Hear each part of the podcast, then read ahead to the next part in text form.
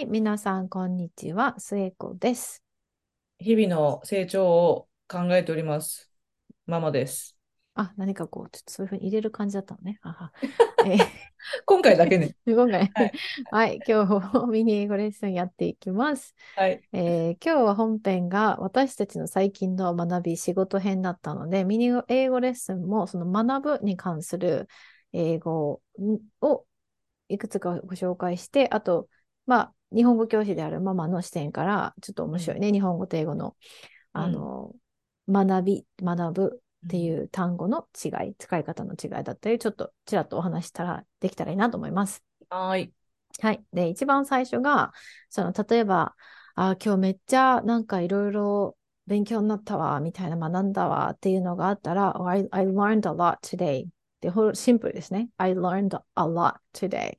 うん、で、あの、learn は、えっ、と、えー自動詞でも他動詞でもいける、確か言葉なので、learn の後に、えー目的語を持ってこなくて、I learned a lot で、たくさん学んだになるんですよね。うんなので、本当に、例えば、誰かと話してる、話した後に、その人との会話の中でいろんな学びやら気づきやらがあった時にも言えます。I うん learned so much from you today. Thank うん you so much. みたいな感じで言うこともできます。はいで、今、ちらっと言ったんですこの learn がその学びだったり、えー勉えーえーと気づきだったり、えーえーと勉強、興味、勉強になったわって、その日本語にすると学ぶと勉強があるじゃないですか。うんと、あと習う？誰かに。これが日本語の学生にはややこしいんですよね。そうですね。やっぱり英語で I learned a lot っていうのがものすごい一般的なので、うん。あの、学生はこれを直訳してくるんですね。うん。で、大体 learn っていうのは習うっていうふうに日本語の教科書で紹介されていることが多いんです。特に初級。うん。う。なんので、あの、先生、たくさん習いましたって言ってきてくれるんですけど、うん。なんかやっぱり日本語だと先生にそのクラスでたくさん学んだということをうん。なんか先生に伝えたいときにた、たくさん習いましたってあんまり言わないですよね。不思議だね。うん。なのでやっぱりせ特に先生に伝えてるっていうこの場面を考えると、先生勉強になりました、ありがとうございましたうん。とかになるのかなって思うんですよね。うん。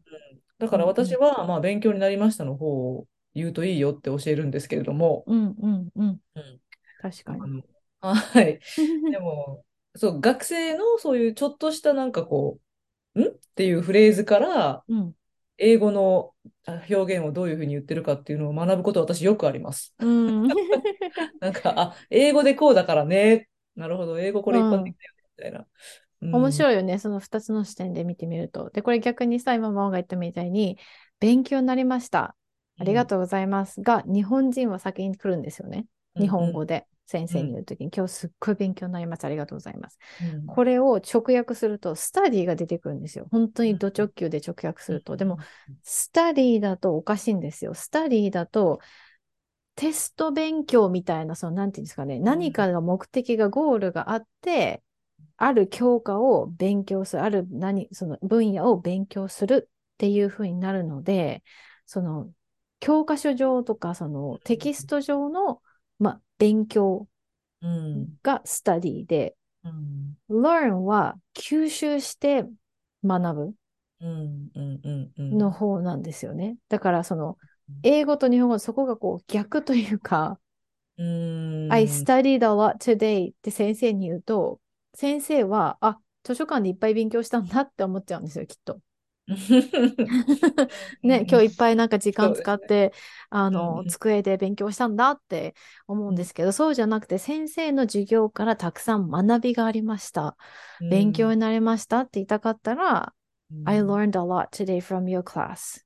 うん、これを逆に I studied a lot from your class とか in your class って言うと、え、お前、授業中何してたんだって。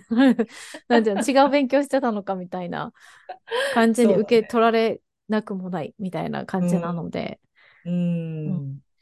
で、直訳の It became my study とかも変だし、そうのそうそう、うん勉強になるがね。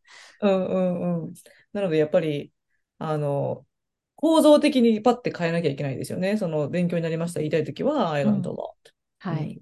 うんここは Google 翻訳ではなかなかできないんじゃないですかね、きっと。かもしれないですね。かもしれない。はい はい。えっと、じゃあ次が、えっと、例えば、あの、まあ、I learned a lot today みたいな感じで、今日は本当にいい学び気づきがいっぱいあって、学ぶ機会が、あの、あって、本当に良かったっていう時に使える例文が、It was a great learning moment とか、It was a great learning opportunity for me, so thank you so much. みたいな感じで、I learned a lot だと、まあ、I ばっかり主語にするのが嫌だったら、It うん。was a great learning moment とか、そういうふうにも言えます。うんうんうん。で、えー最後が、えーちょっとこの、あの、なんでかね、もう一つレベルを上げるというか、learn を使わずにいくと、ママがこれは、まあ、生徒に言ったりもしてるし、私は逆につあの違う言い方で使ったりもしてるんですけど、enhance っていううんあの動詞を使うんですが、enhance ってこう、なんかこう、拡張する、拡大するみたいな、うん広げるみたいな感じの意味なんですけど、例えば私が使うのは、誰かに今日ありがとうございました。とても自分の学びとしてこう知識が広まりました。っていうふうに言いたかったら、Thank you for the opportunity to enhance my understanding on trauma-informed response みたいな感じで、あの、enhance を使って、学んだっていう learn の言葉を使わずに、うん気づきがあった知識を深めたっていう風に変えてお礼を言ったりすることもできます。うんうんうんううんんそうですね。うん。はい。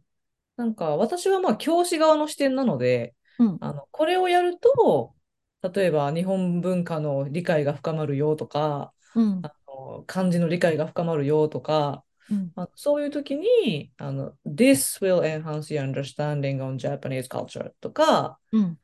アドバイスみたいな感じで、うんアドバイス、かっこ勉強しろっていう、圧の感じで 使ってます。はい。